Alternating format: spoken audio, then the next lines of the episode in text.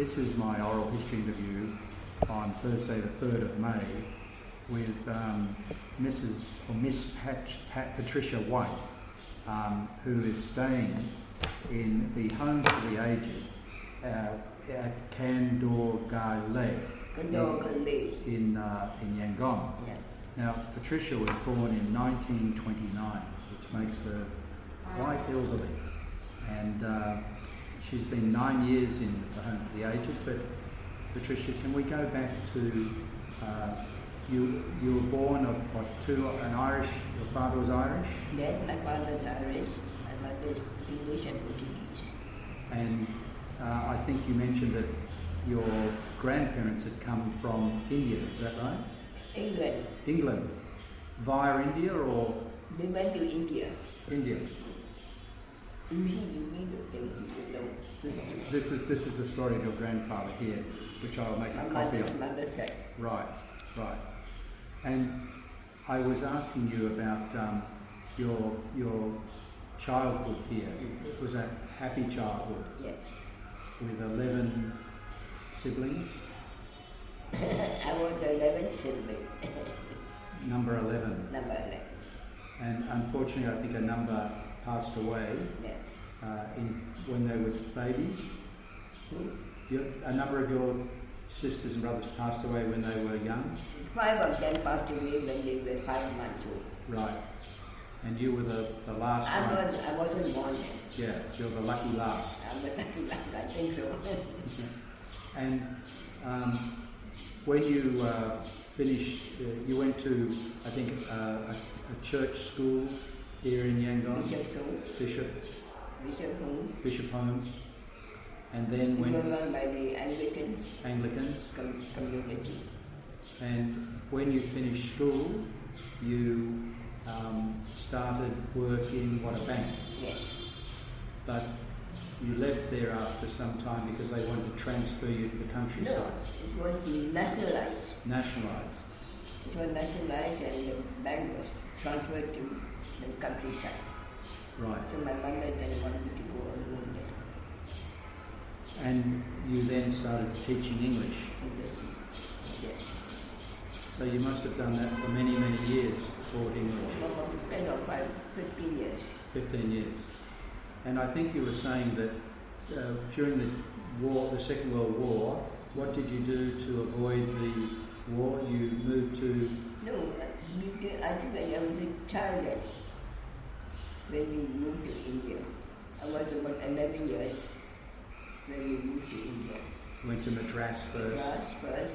From Madras, we went to Coimbatore camp, leadership battery camp. And you, you mentioned That was the, Sorry? the mountainside. the mountainside. So when you came back, you restarted, uh, you, you, that's when you completed your education Yes. and uh, started. No, I finished my education in India. Oh, you finished it in India. And when you came back here, that's when you first the bank Yes. and then teaching. And you never married, No, I never married. never married. And I think you said the main reason was you're looking after your Mum. mum, who also lived to a very old age. She lived, your mum lived to 90. Yes, to 90. And is there any particular um, story that you'd like to mention about your childhood or any stories? A happy childhood. Happy childhood. As well as in India. In India school I studied there. In Madras. But Bishop College School. And I was happy with my friends there. I made new friends there. And I had to leave to go to. And I think India to camp. I think you mentioned that you've noticed no difference in your life from like the uh, British times, the uh, nationalised times. no no difference. No difference for you. Your life. And Because British Times, everything was cheap. The cost of living was very cheap. Uh, to make living also the cost of living was very cheap. Living brought up the price very low. And since then, And since then we had, I was working in the school, school was only 90 rupees. Oh, the income, enough, the yeah. income. yeah. but it was enough to manage only my mom. We were staying in the Tenganjung in the Yakwe, in the, which was, the house was only 6, six, six, six rupees. Is that right? Yes, six rupees. Those days, living For, for, for a month? For, for a a month. A month. For month. Wow. And I, the I, government concern. I think um, I, I was also interested to know about the life uh, that you lead in this uh, home for the aged. So you, you, get- you get up very early in the Yeah. morning, Patsy. What time? Three, sometimes three, sometimes three thirty. And then you go to, you have a, 20 women have uh, one bathroom and you share. Two, two, two baby bathrooms, and you have to wait one after the other. Do you have to, is it just like whoever turns up or is there a roster? No, no, no. No need. And you all know each other obviously And very well. home basin, washing basin, wash your. And then you go to the chapel, to the you go church. to chapel,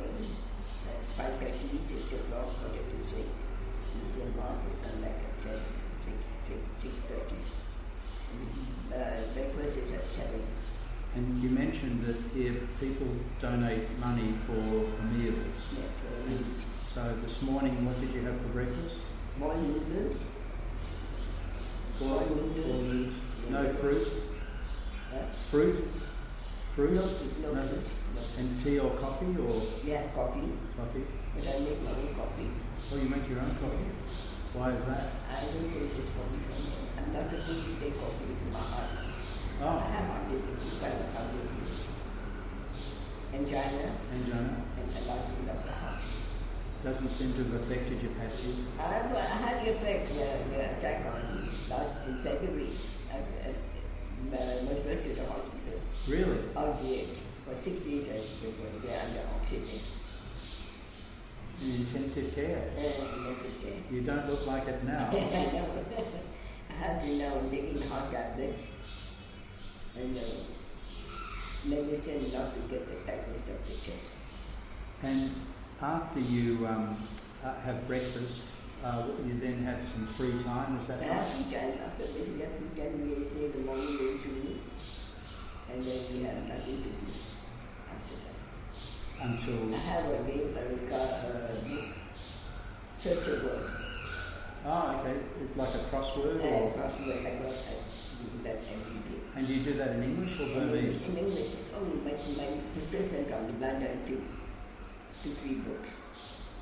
And then you, um, then is uh, lunchtime, son is 11, 11, and and after lunch we uh, go to rest, rest, yeah, till two, till two o'clock. 2 o'clock. And then what happens then? You go talk to church again. church again. for one hour adoration. Blessed are to the exposed. And after that, we have our tea, 3 o'clock. After 3 o'clock, and then I Till lunch, dinner is very early though. 4.30. And is it compulsory to go to all of the church services? So if you don't want to go, you don't have to. And you won't. Before I used to go, but now I go to my leg, in my leg.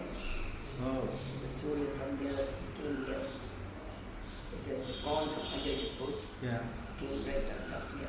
Oh dear. From under the instead, it came back up here. Only the down is all dry. So even though you do go to church, it's not compulsory to go to church. So some people don't go. Some people don't. Yeah. So there are how many women in your part of the 30 women? Yeah, nine, uh, 92 altogether Right. women. 90, 90 women. 92. 92. Upstairs and downstairs. Right. And how many men? Men are 35. And are you required to pay something every month to No stay need. there? No need. No need. No need. But when my, sis- my nieces come from Australia, we can police here. Right. Right. They all brought food for us. And so it's not supported by the government, it's No, no. supported by the church. By the church and by the people. Right. Donors.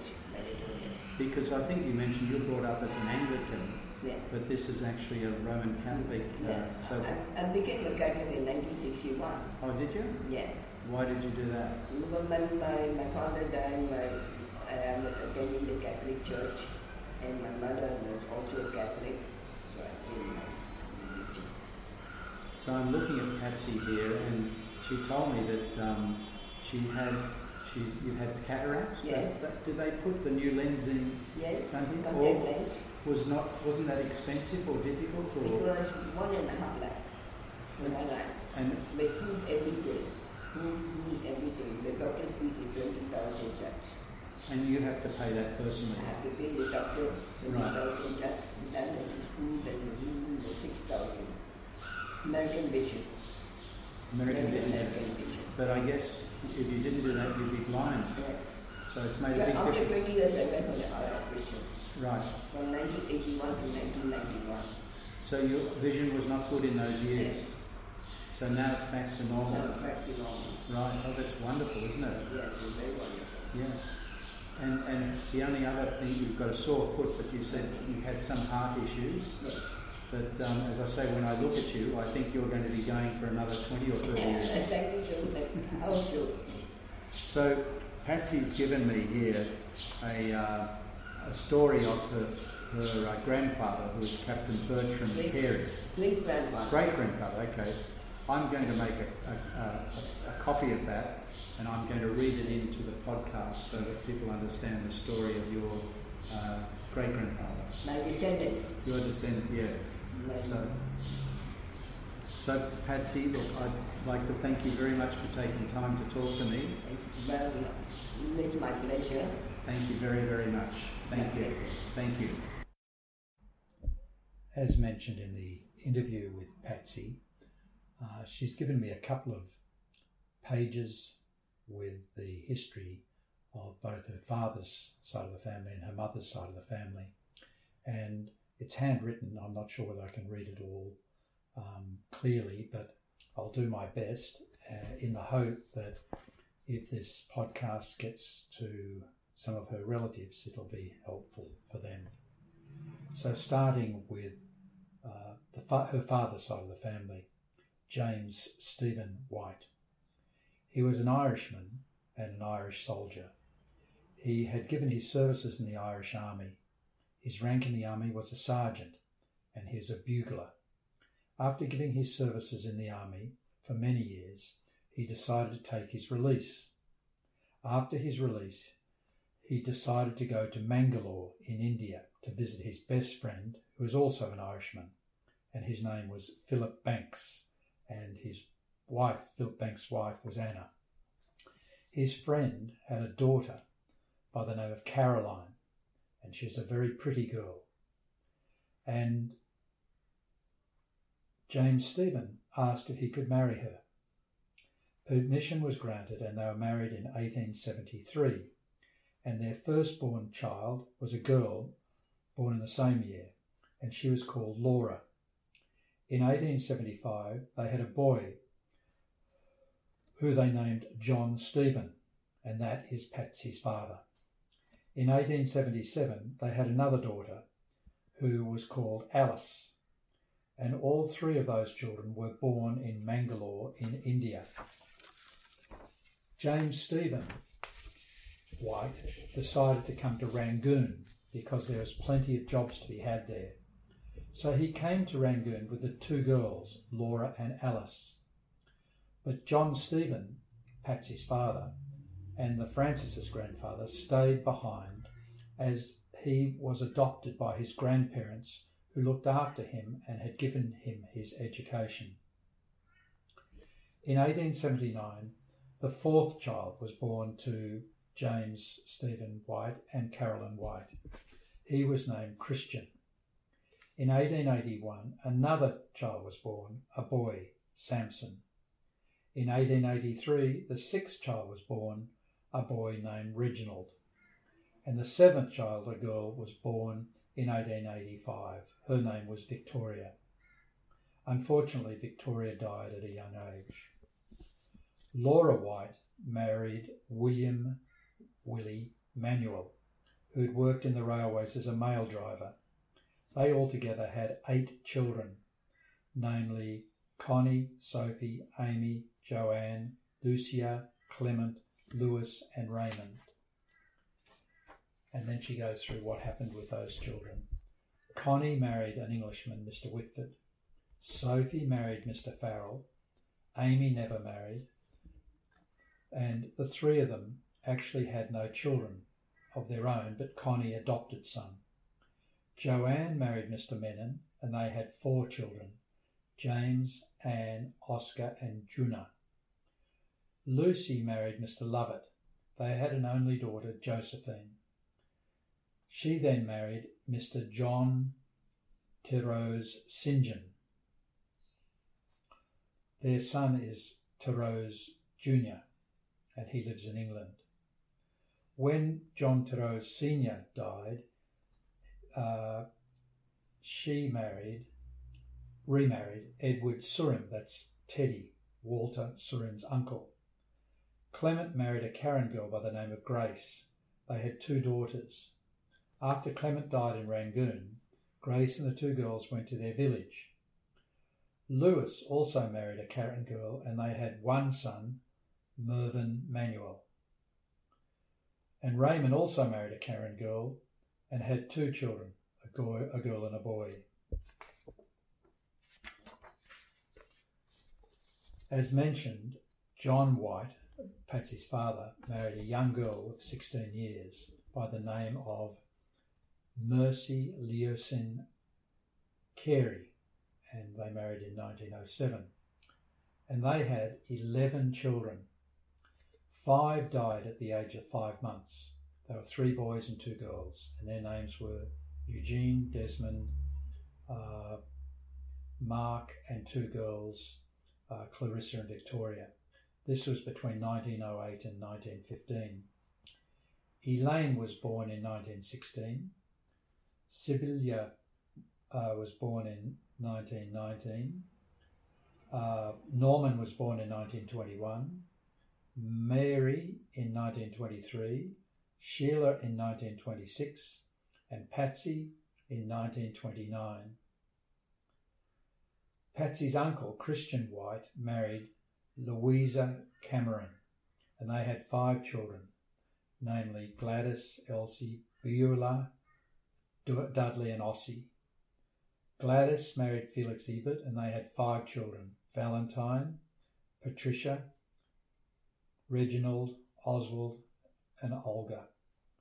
Valentine, Reginald, and Oswald died.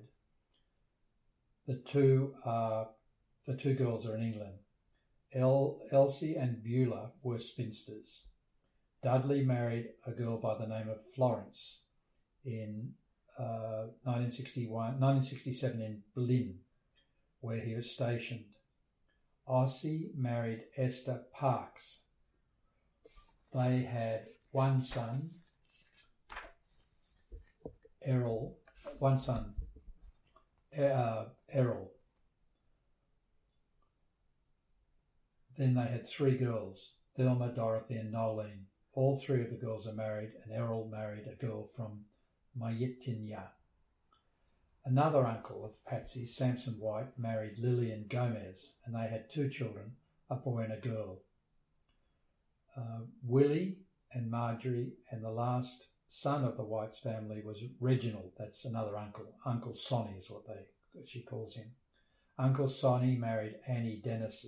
That's Edward Dennis's sister, and they had an only daughter who they named Victoria. Doreen Manuel, the granddaughter of Laura Manuel, married Clifford Manuel, Cliffy, and they had four children. Marina married Leslie de Rosario, uh, Colleen, Vic- Victoria, Veronica, who's the baby girl, and Raymond, who's the baby son. Noel married an English lady, and they are residing in England. Two of James Stephen White's grandsons were in the army, and the great grandson, Errol, was also in the army. And Patsy finishes this bit of the story about her paternal side of the family by saying, I must say here again, history repeats itself. This part of the family history of James Stephen White is true, given to me by Mum and Gladys Ebert. Patsy also uh, has given me a couple of pages about the story of her maternal side, and she calls this the family history of Captain Bertram Carey. Captain Bertram Carey was an Englishman, and he worked in the Anchorage shipping line, and he was Nana Mercy's grandfather and uh, our great grandfather. He'd travelled all over the world in his ship, taking passengers to their destination. One day he decided to take his four sons with him to preach the gospel to the pagans and convert them into his religion. The Carey family were staunch Anglicans. The first port they docked was Covelong in Madras. Captain Bertram Carey's eldest son, George Wilfred Carey, and Miriam de Monte uh, were there. She was of Portuguese descent. Her parents had a lot of money and they even built a Catholic church in Covelong. The de, de Monte's family were also staunch Catholics. And as, as mentioned, George Wilfred Carey married Miriam de Monte and they all had altogether six children. Margaret, who's Auntie Maggie, Ealing, George Wilfred Carey, that's Uncle Sonny, Walter Carey, that's Uncle Wally, Beatrice Davids, who's Auntie Beatrice. Then there was Leosin Mercy White, who is Patsy's mother. And Joseph Carey, that's Uncle Joe. Auntie Maggie Ealing had altogether nine children, namely Valentine, Henry, Walter, Arthur, George, St. John, Grace, Gertrude, and Merrill Ealing. All the Ealing family are dead. Uncle Sonny and Uncle Joe were bachelors.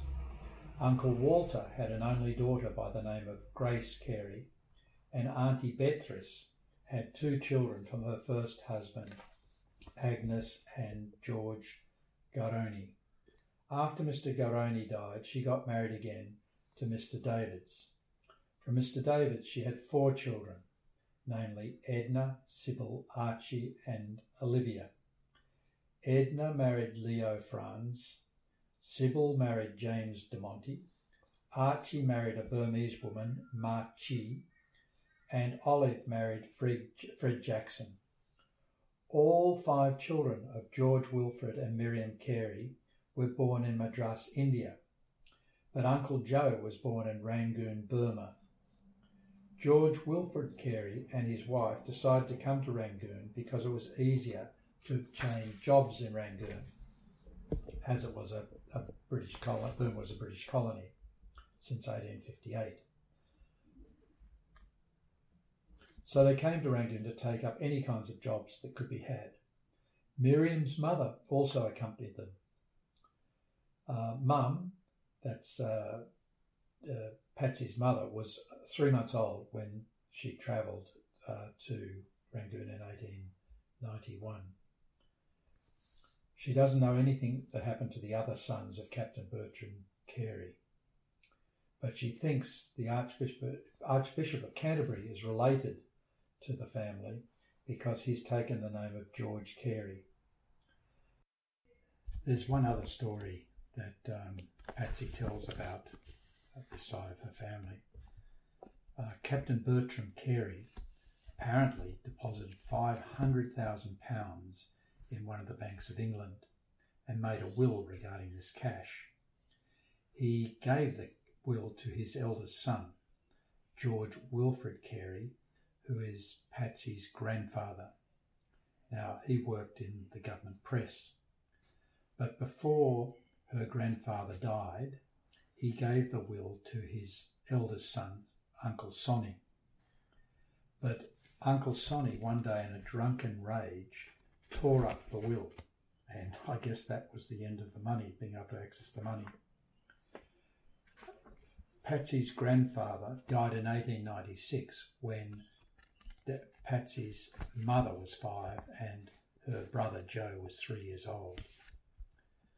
Uh, as it happened, Patsy's grandmother, Miriam Carey, had died at childbirth after giving birth to Uncle Joe in 1893.